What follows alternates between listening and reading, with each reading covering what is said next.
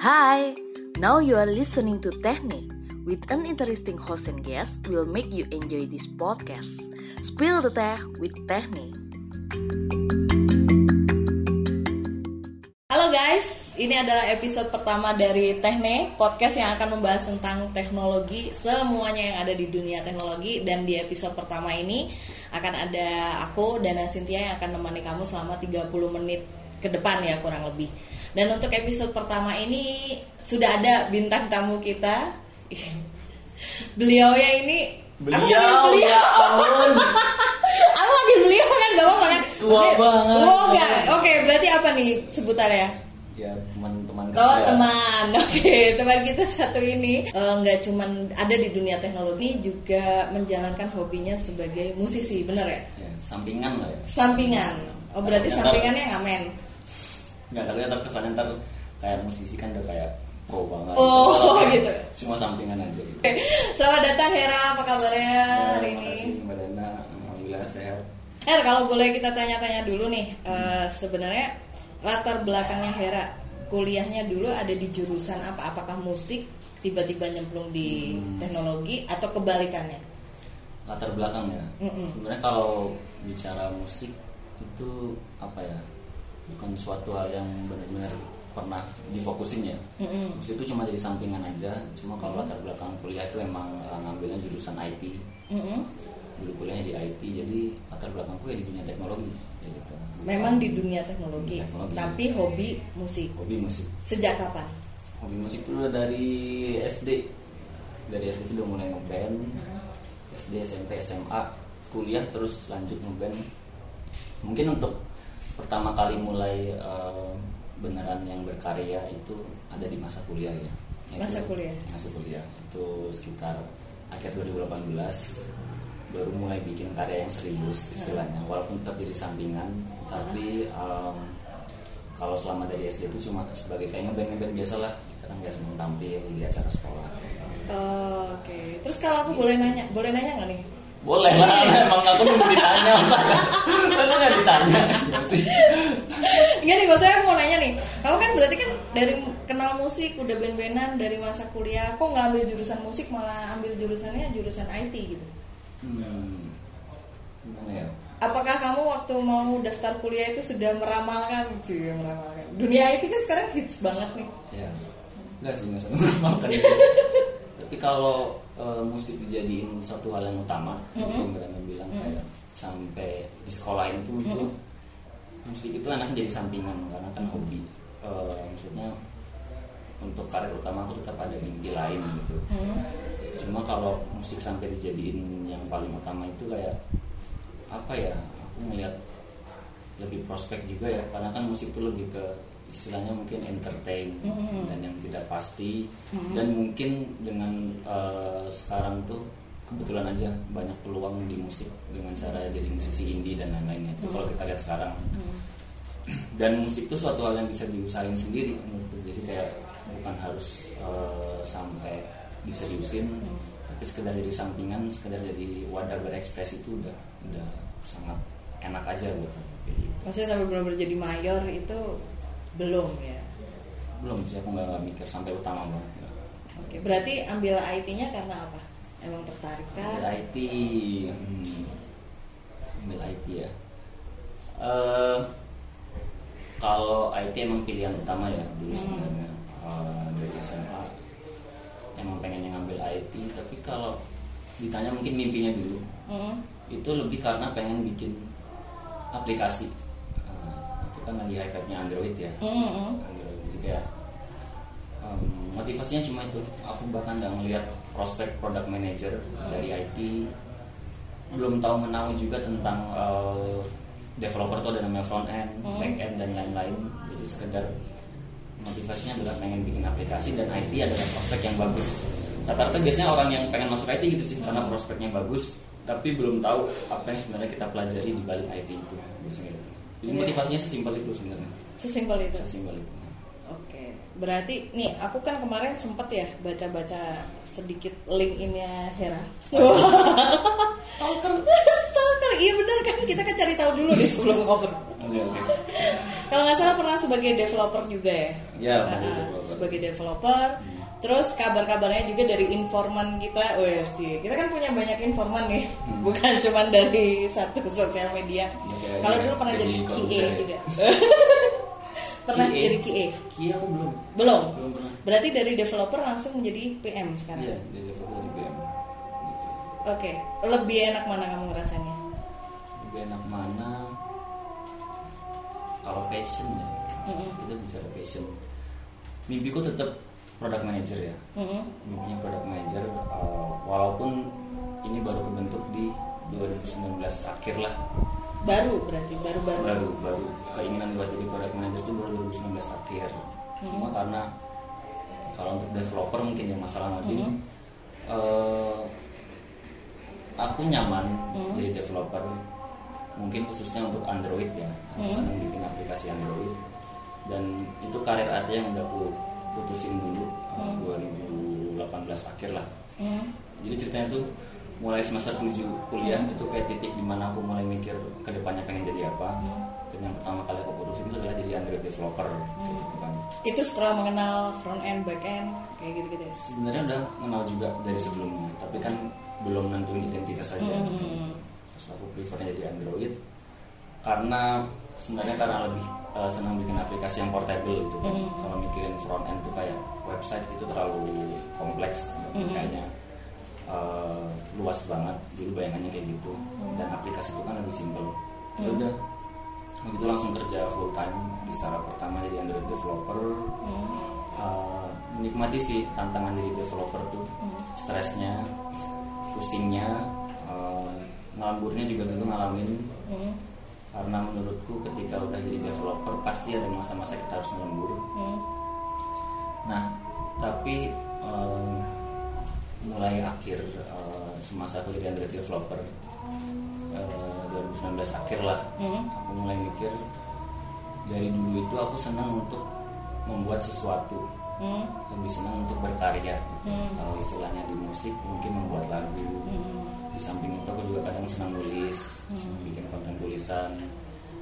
Nah eh, dan role yang memungkinkan aku untuk itu adalah product manager ekspektasiku di situ. Karena product manager itu tentang gimana kita bikin produk eh, kita menyalurkan ide kita. Hmm. sedangkan ketika aku jadi Android developer aku nggak ngerasa itu. Karena untuk eh, apa ngotak ngatik ide sebuah produk itu udah bukan ranah jadi Android developer ya. Kan lebih kayak eksekusi aja eksekutor. Hmm.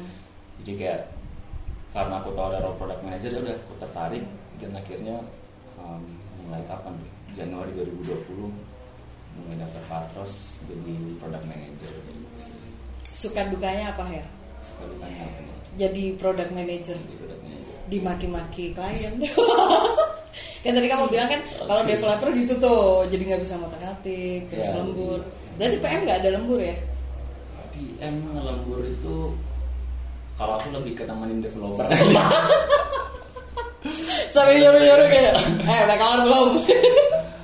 Eh, suka dukanya jadi PM itu PM kan sebenarnya tentang memimpin ya. Mm, mm, mm. jadi lebih ke memimpin dan uh, dari sudut pandang aku Hmm. yang apa yang mungkin belum lama untuk memimpin juga. Katakan sekarang di ini kan berarti baru 10 bulan juga jadi product manager memimpin itu tantangan sih.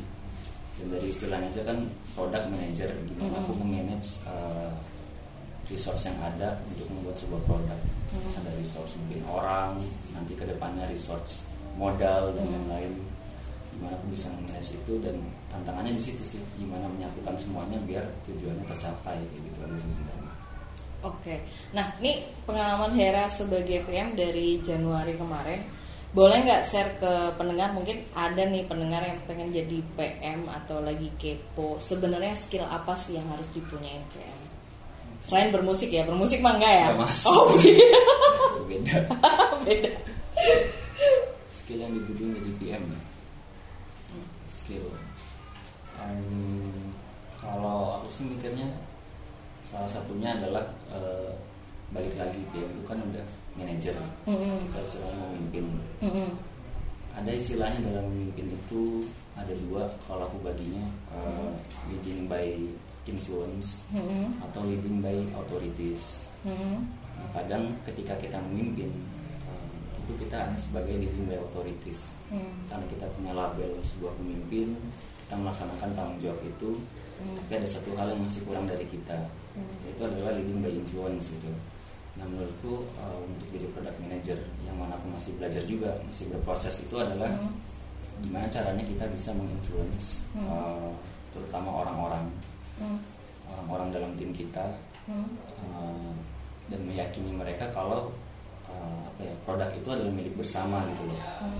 jadi bukan sekedar uh, karena aku product manager akan bertanggung jawab untuk ngurusin uh, segala halnya dan nge-manage mereka Hmm. tapi di samping itu ada sisi influence yang harus diberikan ke mereka juga biar mereka yakin mereka itu juga sayang sama produk yang dikerjain gitu loh Hmm. nah kadang itu sih sisi leading by influence itu yang kadang suka kelewat sama orang dan akhirnya ya apa ya Jadi terkesan otoriter gitu. mungkin sebenarnya otoritas juga enggak ya tapi eh, membuat orang-orang yakin Hmm. terhadap apa yang mereka kerjakan terutama apalagi produk kita misal produk masa-masa awal ya Hmm. itu kan kita nggak akan tahu apa ke depannya Mm-mm. nah eh, kalau seorang PM punya eh, kemampuan untuk leading by influence itu sangat luar biasa sih menurutku dan untuk sisa-sisa lainnya mungkin ya kalau skill lainnya mungkin pemecahan masalah problem solving dan balik lagi dalam Komunikasi juga. komunikasi itu penting di mana-mana pasti skill-skill kayak itu eh, biasanya pasti terpampang lah ya di Mm-mm. Di apa Persyaratan kerja. perjalanan kerja iya pasti pasti oh problem solving Oke. komunikasi cuman kadang lupa itu gimana kita bisa bukan cuma PM sih sebenarnya Uh-uh. dalam memimpin sih ya leading by Iya. influence gimana kita bisa bukan hanya sekedar label memimpin bukan cuma sekedar label tapi Oke. bahkan orang yang tidak punya label memimpin pun bisa mereka menjadi leading by influence karena mereka punya pengaruh terhadap orang-orang kayak gitu Oke. Setuju banget sih itu. Kan Eh, eh. Nah pertanyaan saya sebenarnya dari penjelasan Hera tadi kan kalau Hera sendiri kan ngerti ya tentang ngoding itu gimana, back end gimana, tanggung jawabnya front end, UI UX mungkin juga ya. Jadi maksudnya bisa mengarahkan di situ. Sebenarnya kalau untuk menjadi PM sendiri kudu ngerti itu nggak sih Hera? Atau ada basic lah setidaknya? oke eh, kalau kita search PM Heeh. di Tips dikit aja sih menurut Hera.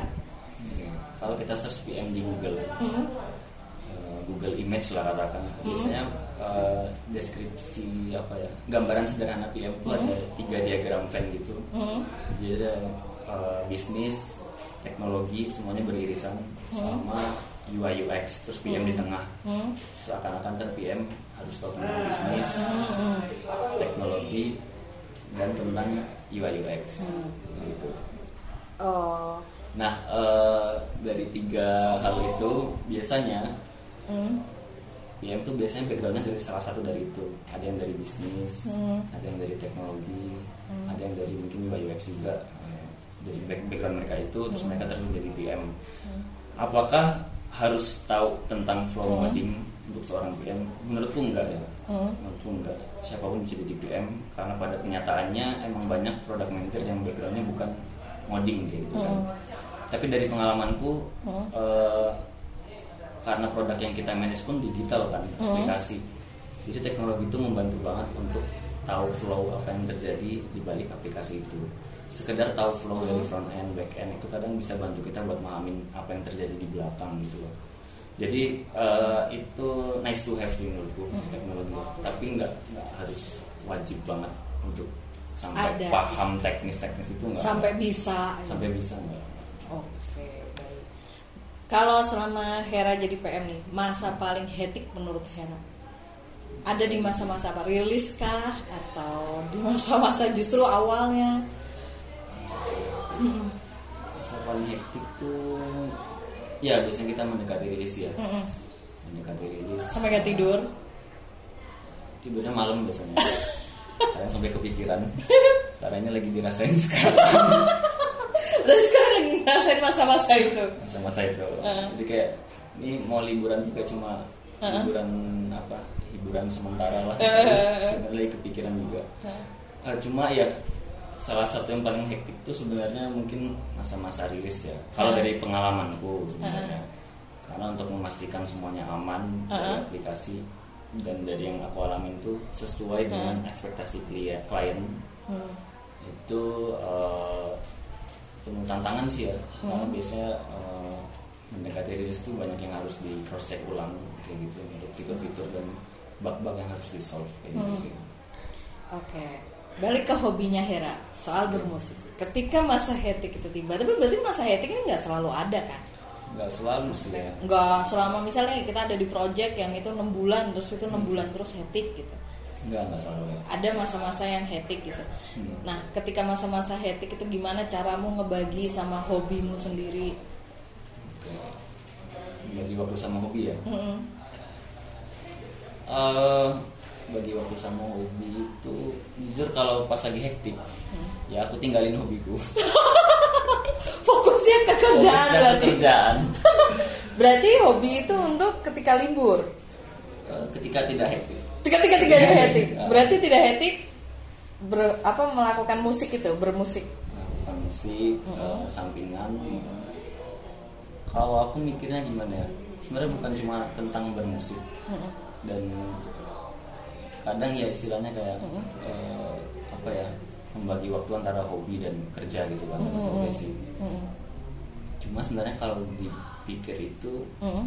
yang aku lakukan itu sebenarnya cuma aku punya hobi Hmm. musik tapi aku coba hobi itu punya suatu hasil atau output atau outcome Hmm.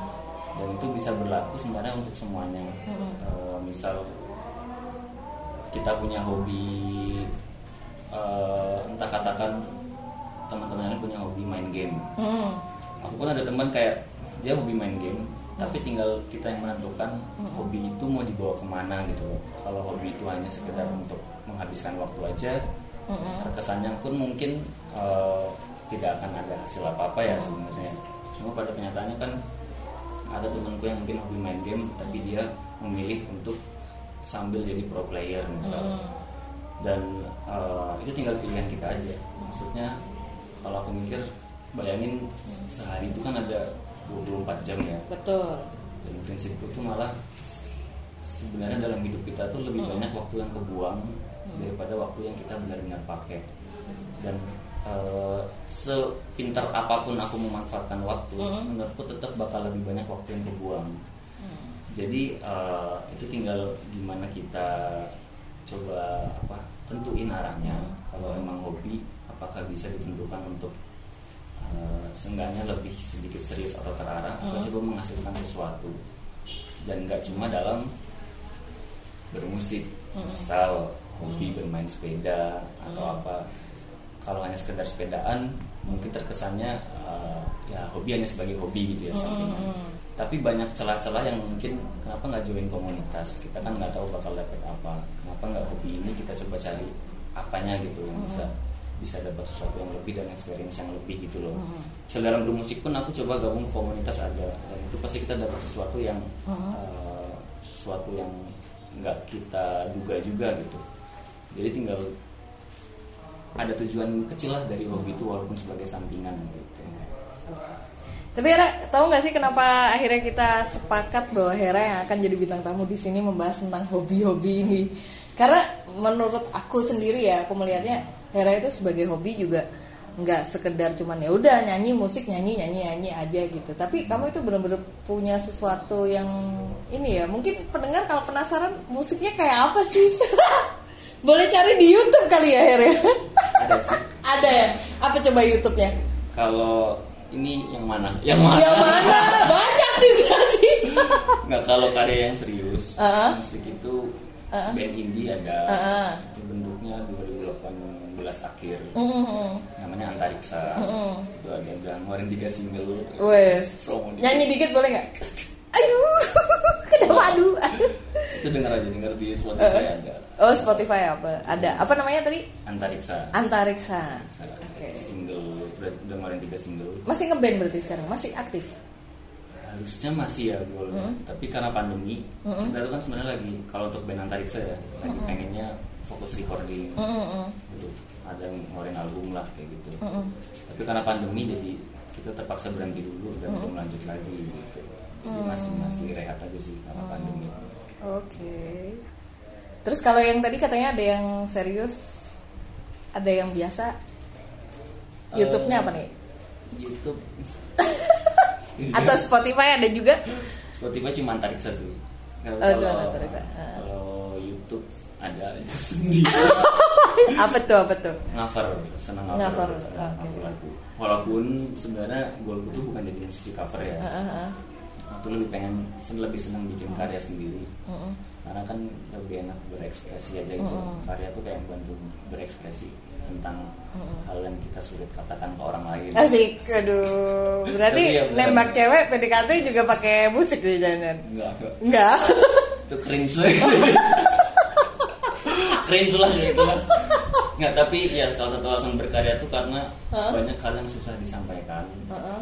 dari eh, apa ya menurutku salah satu karya yang enak tuh adalah jujur Mm-mm. salah satu alasan dalam berkarya itu adalah karena kita bisa jujur Mm. gitu kan jadi untuk tentang cover tadi YouTube Mm. sebenarnya kayak apa ya eh, mungkin strat, nggak dibilang strategi juga ya Hmm. kayak untuk awal siapa tahu ada orang yang dengar Tapi untuk ke depannya lebih pengen kayak bikin karya sendiri Hmm.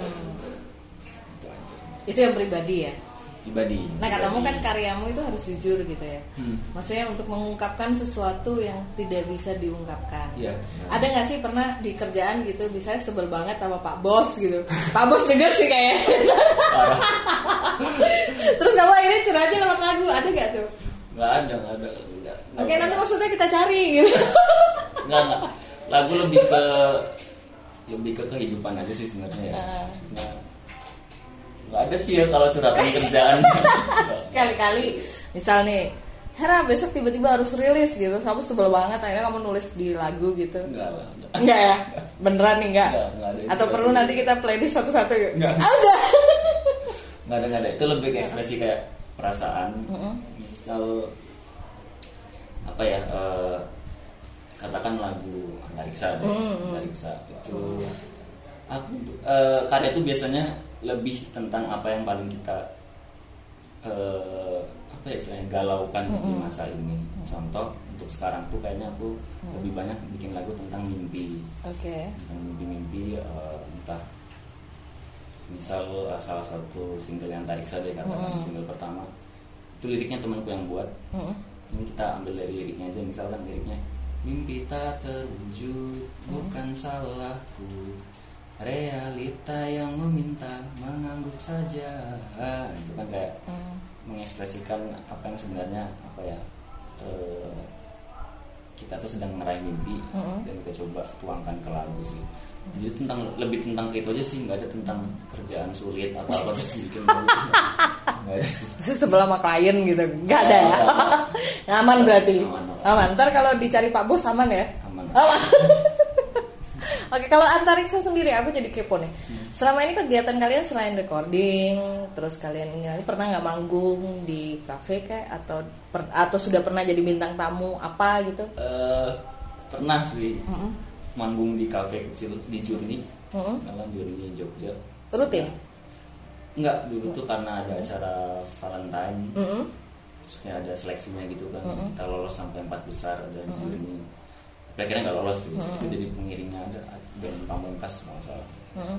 Tapi nggak lolos terus eh, sebelumnya juga paling baru tampil di acara kayak kuliahan gitu sebelumnya sisanya itu sebenarnya kita belum belum rutin tampil sih ya kalau dari antariksa karena kita fokusnya baru bikin bikin karya aja Mm.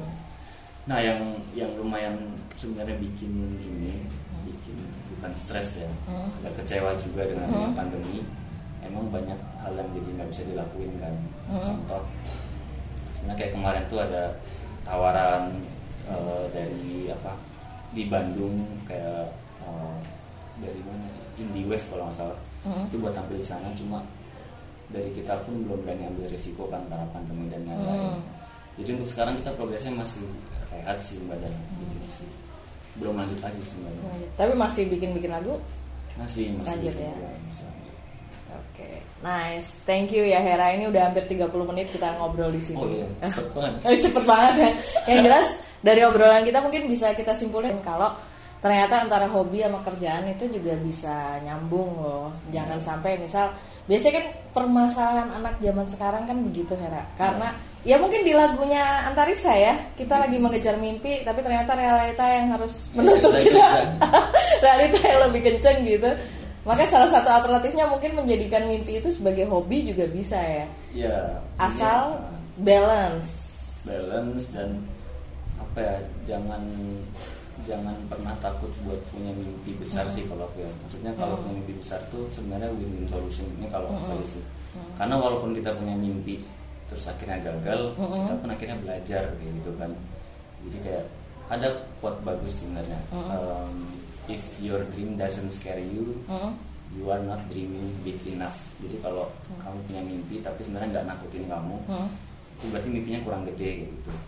Dan selalu siapin aja ketika punya beberapa mimpi kalau aku prinsipnya aku yakin di awal pasti ada mimpi yang nggak tercapai. Aku Hmm. punya kita pakai mental antisipasi aja. Pasti ada mimpi yang nggak tercapai tapi dari situ kita bakal tahu eh, kita berusaha meraih mimpi yang besar pelajaran yang didapat juga pasti makin besar sih gitu jadi jangan ya jangan kalau punya hobi mungkin punya mimpi di selain kerjaan ya dan pengen ngejar itu jangan ragu aja sih tetap terus kejar aja menurutku gitu. Oke, nice. Thank you Era. Mungkin kita tepuk tangan dulu. Nice banget inspirasinya pada episode kali ini. Oke, baik itulah guys eh, episode pertama Teknik. Kalau kalian misal punya sesuatu pertanyaan atau pengen mengusulkan tema apa nih yang akan kita bahas, kalian bisa mention di Twitternya Katros atau bisa DM di Instagramnya Katros juga boleh. Kita tunggu. Thank you Hera untuk Ya, ngobrol-ngobrolnya. Sukses kasih selalu. juga. Moga moga rilisnya aman ya. amin itu yang lagi paling ditakutkan saya moga-moga rilisnya ntar aman sampai akhir proyeknya selesai Amin. Terima Dan- kasih juga dari marketing. Semoga semoga semakin banyak konten yang bisa Amin. menginspirasi orang lain. Amin. Ya pasti bantuan dari teman-teman katros Oke. oke kalau gitu thank you guys. Well see you next. Bye.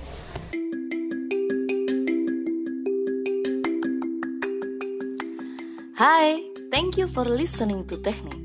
See you in the next episode. Have a great day. Spill the teh with Technique.